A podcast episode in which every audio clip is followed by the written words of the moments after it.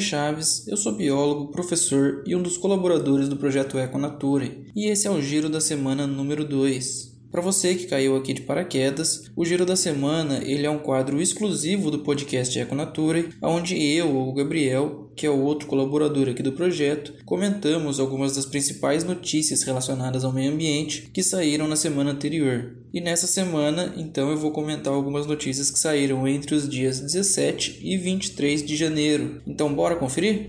Para começar, então, a nossa primeira notícia já vem falando de um assunto que foi muito comentado na semana anterior é, e muito noticiado também, né, obviamente, que foi a posse do novo presidente dos Estados Unidos, Joe Biden. É o democrata Joe Biden, que todos sabem, concorreu na eleição americana contra o republicano Donald Trump, que agora é ex-presidente dos Estados Unidos. E mesmo não sendo um sonho para a área ambiental ainda, não tem como negar que o Joe Biden tem uma tendência muito menos radical que o seu antecessor quando o assunto é meio ambiente tendo inclusive como uma das suas bandeiras de campanha né, durante as eleições o retorno dos Estados Unidos para o Acordo de Paris. E é exatamente sobre isso que essa notícia fala. É, ela é uma notícia que tem muitas fontes, né, porque muitas agências de comunicação é, noticiaram a posse do presidente é, e eu escolhi comentar hoje uma matéria da CNN Brasil é, com a seguinte manchete: Biden recoloca os Estados Unidos no Acordo de Paris. Como isso afeta o Brasil?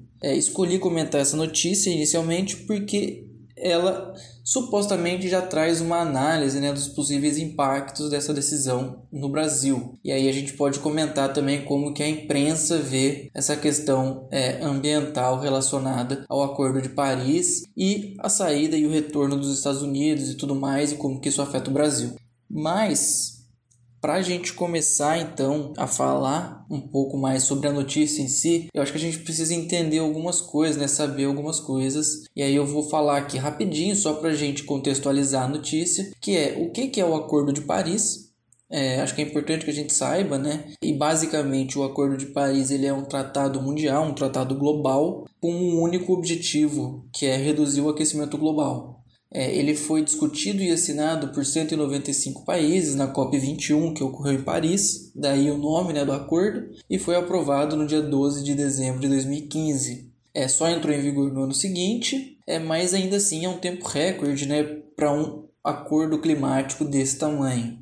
É, foram 195 países que assinaram o acordo, 147 ratificaram, dentre eles o Brasil, né? e só um país saiu e retornou para o acordo que foi os Estados Unidos. Esse acordo, obviamente, ele não é só reduzir né, o aquecimento global, ele tem algumas metas, algumas orientações para que a gente atinja esse objetivo de diminuir as emissões de gases do efeito estufa. Eu não vou ficar entrando aqui nessas metas específicas e tudo mais do acordo, porque não é muito isso que interessa. O importante para a gente é só saber é, que o objetivo principal do acordo é reduzir o aquecimento global. Bom, mas qual que é o contexto então da saída e do retorno dos Estados Unidos? Por que, que isso aconteceu e qual que é a importância disso?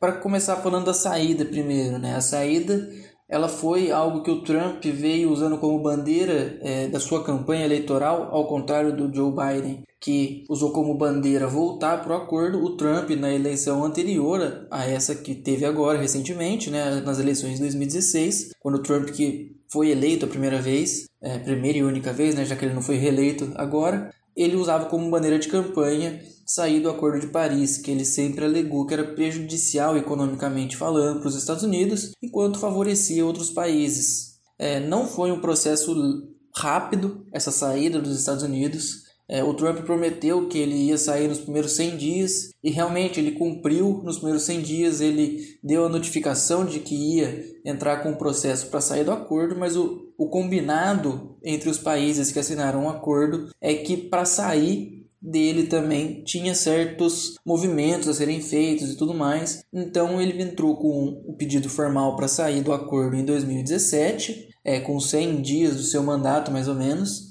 e só foi sair agora em novembro de 2020, formalmente mesmo, é, ele acabou saindo. O que já mostra pra gente que assim foi um movimento extremamente político, né, do Trump. Ele fez muito alarde durante a campanha dele, mas um movimento um pouco ineficaz, né? Uma vez que eles saíram em novembro, em janeiro, o Joe Biden assumiu e já retornou os Estados Unidos para o acordo. Agora então, a gente já tem mais ou menos um panorama né, do, do que, que é o Acordo de Paris e como é que foi essa saída do, dos Estados Unidos. Uma, foi uma jogada muito mais política do Trump e econômica, né? É, para não ter que ter restrições de produção e tudo mais, do que realmente uma jogada ambiental. E agora o Joe Biden vem com essa jogada, falando é, do Acordo de Paris, retornando ao Acordo de Paris, falando que vai fazer pressão em outros países, inclusive no Brasil, em relação a essa questão dos gases vem num contraponto total. Obviamente, né, a gente tem que ter sempre uma percepção de que vindo dos Estados Unidos nem tudo é o que parece, mas com certeza, igual eu já falei, né, o Biden é muito menos radical do que o Trump. É, mas e qual que é a posição do Brasil em relação ao Acordo de Paris? Qual é a posição do Brasil em relação à saída dos Estados Unidos em relação ao retorno agora? É, o Brasil é um dos países signatários desde o começo. O Brasil tem metas é, altas até para bater de, de diminuição na emissão de gases do efeito estufa e tudo mais. O Brasil é um dos, é, dos países que ratificaram também o acordo e o Brasil não saiu, não seguiu os Estados Unidos, né, não seguiu o Trump nessa ideia de abandonar o Acordo de Paris.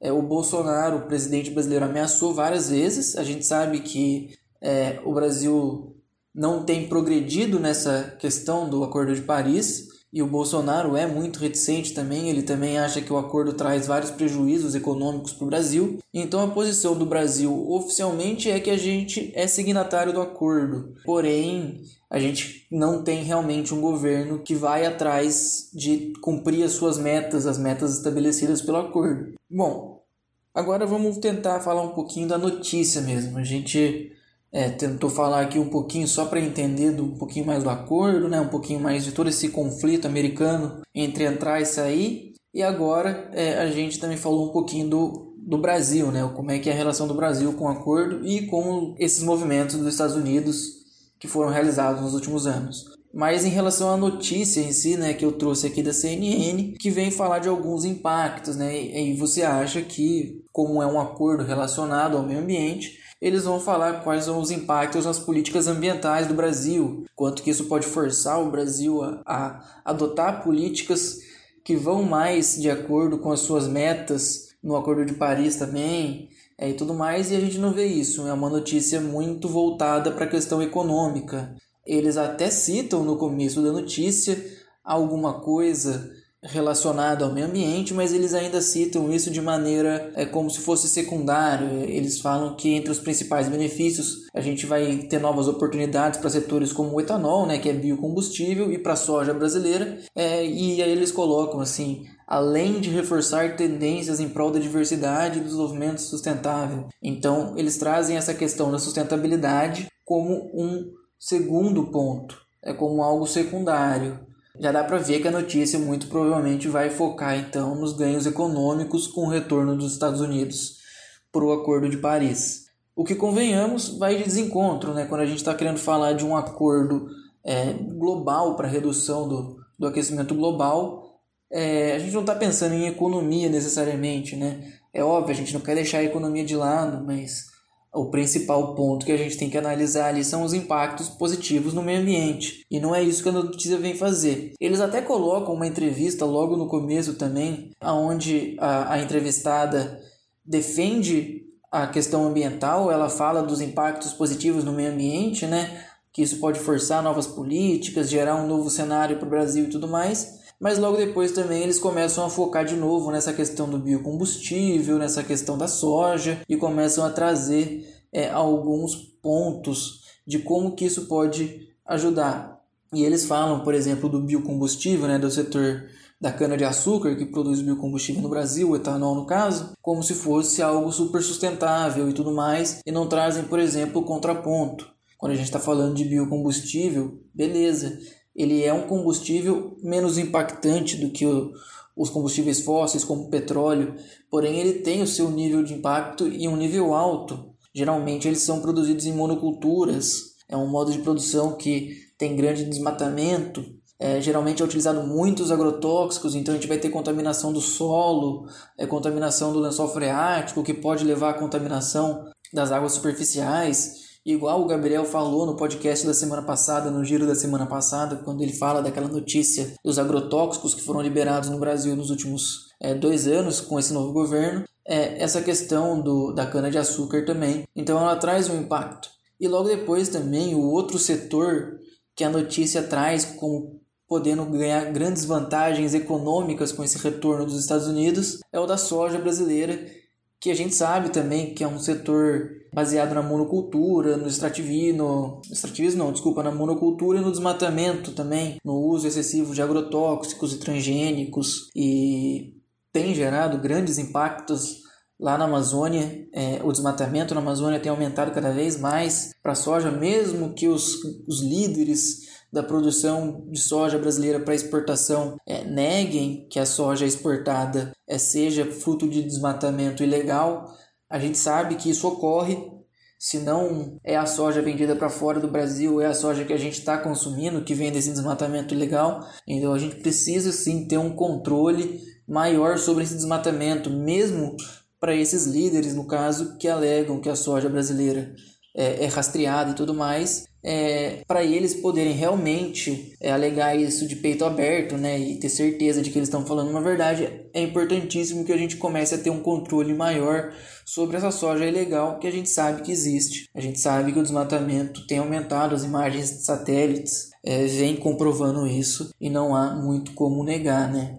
Outro destaque que a notícia traz também econômico, e no caso é o último destaque que ela acaba trazendo, né, é que o Biden também pode acabar com as tensões nas relações comerciais entre os Estados Unidos e a China e recuperar o papel forte que a Organização Mundial do Comércio tinha antes da gestão Trump. E para o Brasil, isso tende a ser importante uma vez que a Europa vem cada vez mais ameaçando impor barreiras aos commodities brasileiros, especialmente esses relacionados a emissões de carbono. É algo que muitas pessoas não acreditam que os Estados Unidos vá fazer também. É, então, ter esse apoio, essa OMC forte, com apoio dos Estados Unidos, também pode ser muito bem-vindo para o Brasil. Mas, como eu falei, né, a notícia peca bastante em trazer é, os impactos é, positivos na questão ambiental. É o quanto que essa decisão americana pode impactar o Brasil e as nossas políticas. É, faltou um pouco uma análise mais profunda para a gente também poder ter um, um entendimento melhor dessa situação e da importância desse gesto simbólico do Joe Biden de retornar aos Estados Unidos rapidamente ao Acordo de Paris. A nossa segunda notícia mostra como o Brasil vem na contramão das ações ambientais propostas pelo resto do mundo, agora até mesmo pelas ações do novo presidente dos Estados Unidos. A manchete dessa notícia é o orçamento do meio ambiente é o menor em 21 anos. E basicamente é um artigo do portal Envolverde onde eles destrincham é, o relatório Passando a Boiada que foi produzido pelo Observatório do Clima e discute as políticas ambientais do governo federal no último ano do mandato do presidente Jair Bolsonaro. Não que tudo no mundo né, esteja caminhando é, em direção à sustentabilidade, não é nada disso, mas é meio claro e óbvio que o Brasil é um dos países que mais vem se afastando desse objetivo nos últimos anos. É, assim como os Estados Unidos, né, a gente elegeu também é, um governo que nega os impactos ambientais, como o aquecimento global, mas não só esse, né, muitos outros impactos. E diferente dos Estados Unidos, onde o mandato é, do seu presidente acabou e ele acabou de ser substituído, né, aqui no Brasil a gente ainda tem potencialmente mais dois anos de mandato do atual governo federal, o que pode indicar ainda é, alguns prejuízos um pouco maiores para o meio ambiente no Brasil. Mas vamos então começar a falar é, um pouco da notícia em si. É, a primeira coisa né, que a gente pode já falar é que isso, essa redução é, no orçamento do Ministério do Meio Ambiente para o próximo ano é algo preocupante, especialmente se a gente for parar para pensar com o passo diferente que foi dado nos Estados Unidos, onde eles voltaram para o Acordo de Paris. É, se a Europa faz um movimento já de ameaçar fazer restrições ao comércio com o Brasil por conta das políticas ambientais do governo Jair Bolsonaro, e os Estados Unidos, em teoria, não ameaçavam fazer esse tipo de de movimento, a gente já não sabe mais se é, o Brasil continuar indo é, num caminho que vai de desencontro com a política ambiental global, e é o que tem sido tem ocorrido né, nos últimos dois anos, é muito capaz também é, da gente sofrer alguma sanção possível americana também, não só europeia. A notícia em si, né, ela já começa bem crítica ao governo Jair Bolsonaro, óbvio, até pelo nome do relatório, passando a boiada, né, fazendo alusão ao fatídico vídeo da reunião onde o ministro é, Ricardo Salles fala que tem que aproveitar que a mídia está toda focada na pandemia de coronavírus para passar a boiada e aprovar um monte de, é, de coisas que não seriam benéficas para o meio ambiente, por assim dizer, né? Então, essa frase gravada acabou ficando famosa e deu nome ao relatório. Então, a notícia em si do site Envolverde e o próprio relatório já vem com uma crítica pesada ao governo federal. Eles analisam várias questões e eles mostram, por exemplo, que o orçamento é, para o ano que vem é o menor em duas décadas pelo menos. É, ano que vem o Brasil vai ter um orçamento de 1,72 bilhão de reais é, para o Ministério do Meio Ambiente, enquanto o menor valor que se teve nos últimos 20 anos foi 2,9 bilhões. É, isso em valores atualizados. Então não tem discrepância nenhuma de valor aqui. É, esse valor realmente é muito pequeno para o próximo ano. E isso vai impactar, obviamente, é, áreas importantíssimas, como por exemplo fiscalização ambiental e combate a incêndio florestal, onde a queda vai ser de quase 27,4% é, do orçamento.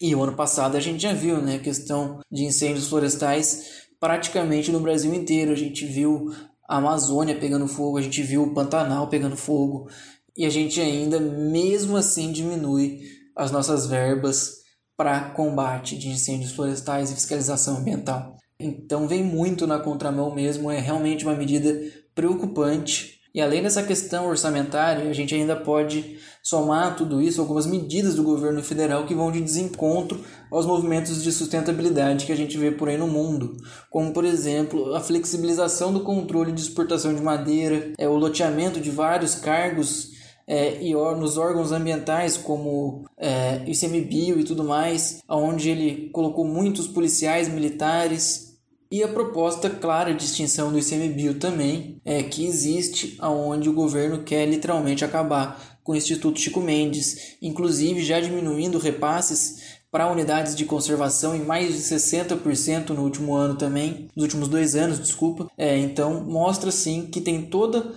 é, uma política de desmonte ambiental que foi prometida pelo, pelo pelo Jair Bolsonaro né, durante a sua campanha, é, que vem sendo colocado em prática. E é isso, inclusive, o que os entrevistados é, pelo artigo da, da, do portal Envolverde dizem, né? Eles dão grande ênfase é, nos impactos que o governo é, vem tendo na área ambiental, os retrocessos que o Bolsonaro é, vem trazendo para a política ambiental do Brasil. Por fim, a matéria traz alguns dos destaques que ela considera do relatório e eu coloquei aqui alguns para a gente conversar. É, inicialmente, a matéria destaca bastante a questão é, de ser o menor orçamento nas últimas duas décadas e também da diminuição grande né, no orçamento para fiscalização ambiental e combate aos incêndios florestais. Porém, ele ainda traz o relatório vários outros pontos do governo é, onde a gente vê que o desmante ambiental vem ocorrendo. Por exemplo, a diminuição nos recursos previstos para criação e gestão de unidades de conservação, que caiu é 61,5% nos últimos dois anos. Então a gente já vê também é, um desmonte do ICMBio. A gente vê um número de multas cada vez menor é, 20% a menos que no ano anterior e 35% a menos que no ano no último ano do governo, governo Temer. É, e isso também mostra um enfraquecimento do IBAMA, que é quem aplica essas multas dos seus fiscais. Um aumento no desmatamento, né, o que já vem sendo mostrado por dados é, de vários satélites, inclusive do INPE. E a gente sabe que a Amazônia vem sendo cada vez mais desmatada, mas não só a Amazônia, né? O Brasil inteiro vem sendo desmatado.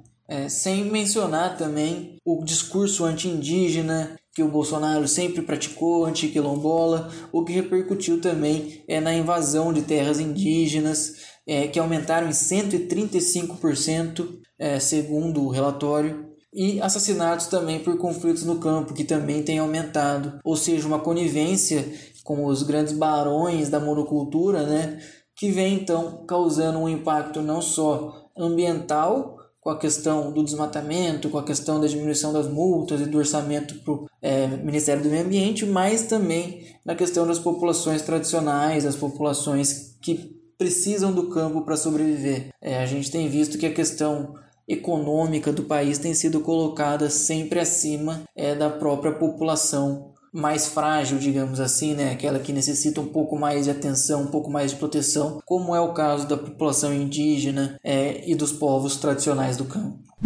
E para finalizar, então, a nossa última notícia vem para falar um pouquinho de ecologia e como que a conservação ambiental é importante para a natureza e para a gente. O título da notícia, então, é Estudo revela que restauração ecológica pode salvar 71% das espécies animais da extinção e ela foi publicada no portal Ecycle.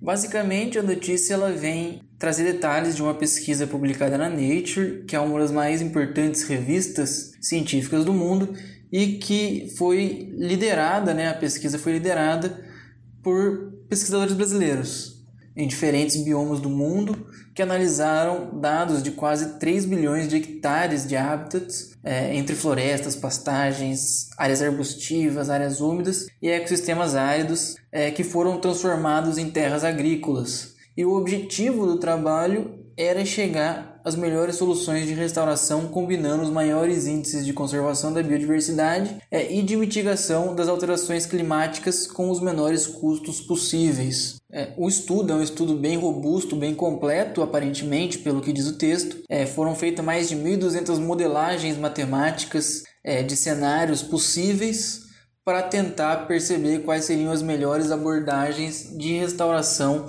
em cada uma das áreas prioritárias para conservação. E o estudo ele aponta então que a restauração ecológica ela é uma chave para mitigar é, os impactos tanto de mudanças climáticas quanto de extinção de espécies. É, porém com algumas ressalvas, né? É, algumas características específicas de determinados ecossistemas são mais importantes para uma ou outra coisa. Por exemplo, eles mostram no estudo que a restauração de áreas úmidas representa maior impacto na conservação da biodiversidade, enquanto a restauração de florestas vai auxiliar mais na mitigação das mudanças climáticas. É, então, o tipo de ecossistema, o tipo de restauração que for feito também vai atingir um resultado diferente, vai ser mais benéfico para uma ou outra coisa, é o que mostra o estudo. É, outra ressalva que o estudo faz também é, aliás, que o estudo faz não, né? É, mas que é bom colocar no estudo é que a maior parte das áreas prioritárias para conservação, seguindo aquela, aquela tríplice abordagem do estudo, no caso, é, importância para a conservação da biodiversidade, mitigação dos é, efeitos climáticos e custo-benefício, acabam englobando muitas áreas é, nos trópicos em detrimento de áreas é, no hemisfério norte, por exemplo. E o estudo ainda aponta que se conservar 30% dessas áreas é, dos trópicos, é a chance de salvar 71% das espécies animais de extinção e de sequestrar mais de 450 gigatoneladas de carbono, de dióxido de carbono, né? que é basicamente metade do que foi emitido desde a Revolução Industrial. Então, realmente, a proteção é, das florestas tropicais é, é realmente muito importante nessa questão dos efeitos climáticos. E o estudo mostra isso. Porém, isso não pode menosprezar a importância das florestas do hemisfério norte, por exemplo, que acabam ficando em detrimento nesse estudo. É, acaba meio que dando uma impressão de que pode se desmatar né, o hemisfério norte, que lá não tem tanta importância para a preservação é, das condições ambientais favoráveis no mundo para que a gente sobreviva. E não é bem assim. A gente sabe que todo ecossistema é importante, todo ecossistema precisa é, ter pelo menos parte é, da sua área sendo preservada, conservada e tudo mais. É, por fim, o, o artigo da, da E-Cycle traz que o estudo aponta que diferentes metodologias de restauração devem ser utilizadas em diferentes áreas. Igual já foi citado ali em cima, né? isso é só uma reafirmação de que, é, dependendo do lugar que você está, é, a sua estratégia de restauração, é, os objetivos que você é, pretende atingir vão ser diferentes e tudo mais, e que isso tem que variar de local para local, ou seja, não tem uma regra para sustentabilidade para o mundo inteiro. É, isso vai variar da população, da cultura é, e do local do mundo onde a gente está pensando a conservação. E é aqui no final que a notícia fica mais bacana. Esses dois últimos pontos que eu vou trazer do artigo da Cycle é, são os melhores, na minha opinião, porque quando a gente cole começa a colocar é, um outro ponto de vista em cima do estudo. É, mostra que ele tem sim dados interessantes, promissores e que pode sim ser uma grande ferramenta né, em prol da conservação ambiental. Mas o próprio, o próprio artigo da Cycle traz alguns comentários de alguns pesquisadores, tanto uma pesquisadora da Universidade Federal do Rio Grande do Norte e uma do Instituto Estadual Florestal de São Paulo, é, onde a gente tem opiniões um pouco divergentes, porém que mostram é que o estudo ainda é um primeiro passo, é algo muito inicial. A primeira ponderação que até a professora da UFRN faz é de que o estudo é o primeiro é, desse tipo em escala global. É, então, ela não fala isso, mas a gente já pode saber que se é o primeiro, a gente ainda precisa de mais estudos, precisa de mais é, ideias, a gente ainda precisa entender um pouco melhor. É, não é uma só olhada assim, né, no cenário que já vai dar para a gente indicar qual que é o melhor caminho a se seguir. O segundo ponto que é colocado aí pela pesquisadora do IEF, né? Ela coloca que o estudo tem uma visão economista pragmática, é, ou seja, ela foca na preservação de algumas áreas naturais em detrimento de outras e não tem um pensamento muito nas questões locais, como por exemplo é, preservar nascentes, fontes e leitos de rios. Então ela, ela traz uma reflexão de que a gente precisa ter um olhar um pouco mais é, amplo para entender melhor as questões ambientais. E só esse olhar global ele não é positivo, porque ele acaba por padronizar o nosso, é, nossos modelos de desenvolvimento sustentável, de sustentabilidade, é, nossos modelos de conservação, tudo para um modelo único. E, como já foi dito também pelo próprio artigo, pelo próprio é, trabalho publicado, né, de que um modelo único não existe, a gente vai precisar de modelos diferentes. Então, a própria alegação da pesquisadora do IF ainda é rebatida na própria matéria do E-Cycle pelo principal, pelo primeiro autor né, do, da publicação, que se defende falando que sim, que ela está correta, que tem que ser feitas mais análises locais, é, tem que dar uma ênfase a questões como é, locais com grande concentração de nascentes e tudo mais, porém ele fala, alega que o trabalho dele ele é um pontapé, um passo inicial para a gente detectar grandes áreas que necessitam ser é, conservadas e a partir dessas grandes áreas fazer mapeamentos locais de pontos prioritários para que essa conservação ocorra. Realmente é uma matéria muito bacana essa da Recycle, porque ela traz não só o estudo, né? Eles detalham o estudo durante a matéria, mas eles também trazem pontos, contrapontos e ainda dão direito de resposta para o autor é, do trabalho e uma resposta muito muito boa, na minha opinião, né?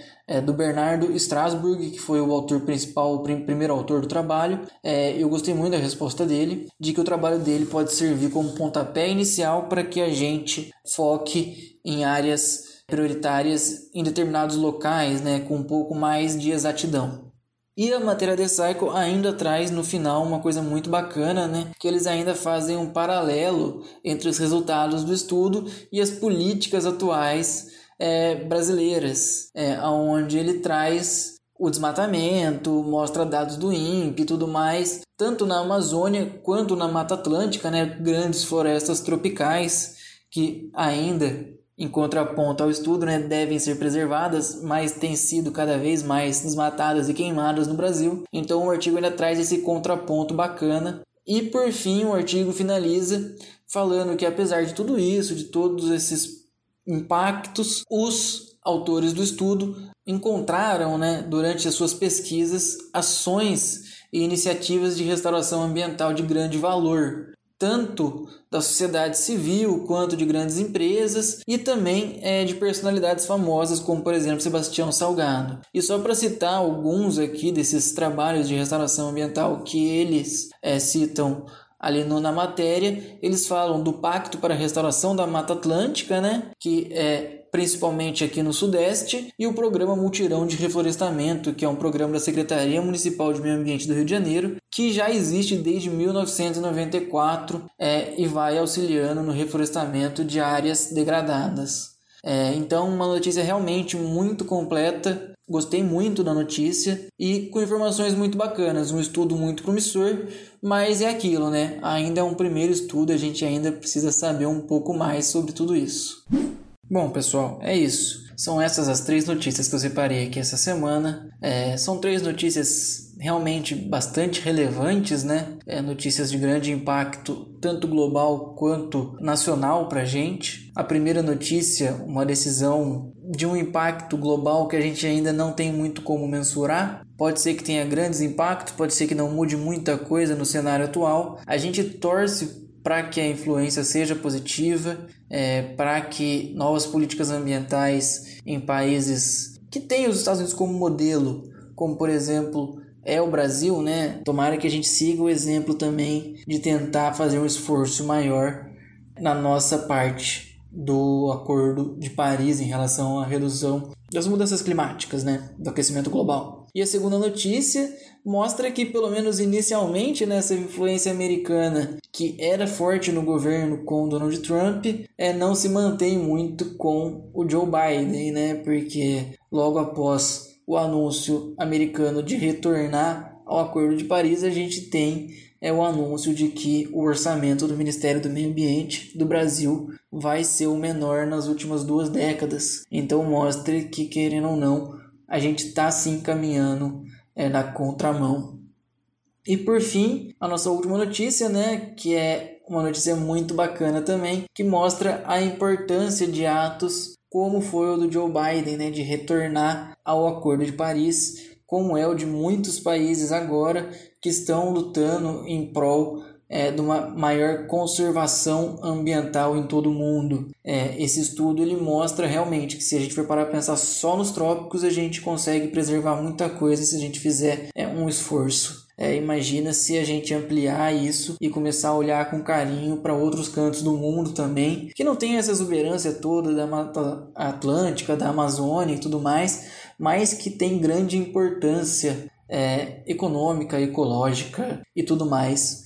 Então, talvez esse estudo também possa ser um pontapé inicial para que a gente é, saiba um pouco mais sobre os potenciais que a conservação ambiental podem ter em relação é, à preservação do clima, a preservação das espécies e a preservação também dos serviços ecossistêmicos e a preservação, inclusive, da nossa espécie, a espécie humana. Bom, pessoal, espero que vocês tenham gostado desse papo. Achei muito bacana ter refletido um pouco em cima dessas notícias e refletido um pouco aqui com vocês. Espero que a gente consiga continuar refletindo. Se vocês tiverem algum comentário, se vocês discordarem de alguma coisa que está nas notícias, de alguma coisa que a gente disse aqui, quiserem gerar um debate um pouco maior, é só deixar nos comentários das nossas redes sociais. A gente está sempre aberto. É, igual o Gabriel já falou no podcast da semana passada, não somos detentores do conhecimento nem nada disso, pelo contrário, estamos aqui para sermos facilitadores do conhecimento para todo mundo e inclusive para a gente, porque a gente está aqui para aprender. Então, se vocês têm opiniões, vocês têm informações que não foram colocadas aqui, que vocês acham que são relevantes, é só falar para a gente, a gente vai estar sempre aqui aberto para receber e para melhorar cada vez mais é, os nossos quadros, os nossos conteúdos para vocês. Bom, é isso, pessoal. Semana que vem tem mais. Continue nos acompanhando e até a próxima.